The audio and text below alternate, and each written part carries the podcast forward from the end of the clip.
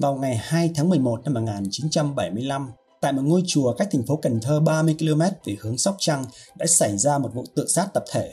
12 tăng ni của chùa Dược Sư đã để lại thư tuyệt mệnh và cùng nhau tự thiêu. Vì sao các nhà sư này lại tự thiêu sau ngày giải phóng? Hòa thượng Thích Chí Thủ, người sau này giữ chức chủ tịch đầu tiên của Giáo hội Phật giáo Việt Nam, cho biết việc tự thiêu của các tăng ni chùa Dược Sư là để yêu cầu chính phủ cách mạng tôn trọng quyền tự do tín ngưỡng của các tôn giáo. Hòa thượng Chí Thủ đã gửi thư khiếu nại đến chính quyền về vụ việc này, kèm theo thư tuyệt mệnh của 12 tăng ni. Theo Hòa thượng Chí Thủ, trụ trì chùa Dược Sư là Đại Đức Thích Huệ Hiền được chính quyền yêu cầu phải giải thích cho các tăng ni biết về chiến thắng của cách mạng, động viên họ đi sinh hoạt chính trị chính quyền cũng cấm chùa treo cờ Phật giáo và cầu siêu cho các nạn nhân chiến tranh. Sau khi báo chí quốc tế đăng tin, một cuộc điều tra đã được chính quyền tiến hành. Hòa thượng Thích Quảng Độ kể lại, chính quyền đã kết luận rằng Đại Đức Huệ Hiền sợ bị chính quyền trừng trị vì đã làm chỉ điểm cho Mỹ Ngụy, không còn lương thực để sống vì trước đó được Mỹ Ngụy chu cấp và sợ chuyện dâm ô với các tăng ni bị bại lộ nên đã tự sát cùng với 11 tăng ni của chùa cuộc tự thiêu tập thể này đã mở ra hàng loạt vụ tự thiêu khác ở miền Nam. Năm 1979, một nhà sư vượt biên đến Indonesia đã cho biết đã có nhiều tăng ni tiếp tục tự thiêu để phản đối chính quyền. Nhà sư Thích Thiện Quang đã nói với hãng tin AP rằng vụ tự thiêu mới nhất đã xảy ra vào tháng 3 năm 1979. Một ni cô đã tự thiêu trước một cô nhi viện. Ông cũng cho biết từ năm 1977 đến năm 1979 đã có 17 tăng ni tự thiêu tại Sài Gòn để phản đối chính sách đàn áp Phật giáo. Đến thập niên 90, các vụ tự thiêu phản đối chính quyền đàn áp tôn giáo vẫn tiếp diễn. Năm 1993, tại Huế đã xảy ra một sự kiện chấn động. Một Phật tử đã tự thiêu tại chùa Thiên Mụ vào ngày 21 tháng 5. Các nhà sư của chùa Thiên Mụ biết người Phật tử này. Người này tên là Nguyễn Ngọc Dũng, sống tại Huế.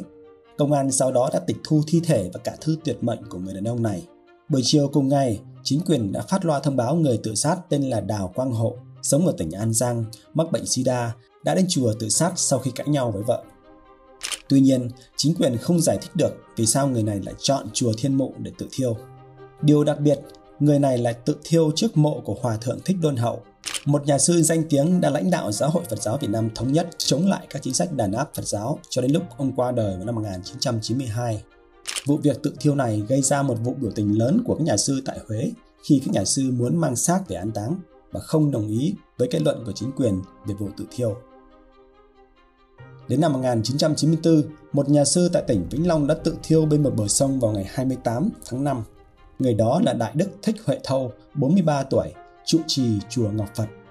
Trước đó 3 ngày, Đại Đức Thích Huệ Thâu đã dẫn 47 tăng ni biểu tình tại trụ sở của chính quyền Đoàn biểu tình yêu cầu chính quyền hoàn lại các ngôi chùa cho các tăng ni, ngừng chính trị hóa đạo Phật và trả tự do cho các nhà sư đang bị bắt giữ.